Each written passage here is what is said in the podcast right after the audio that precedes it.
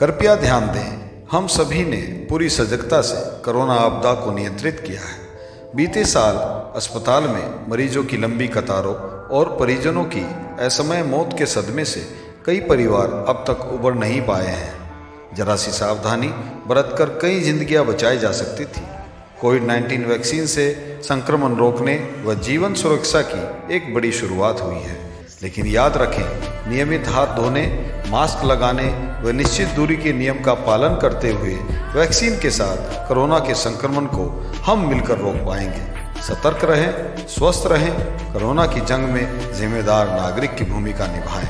जिला प्रशासन रायपुर की ओर से।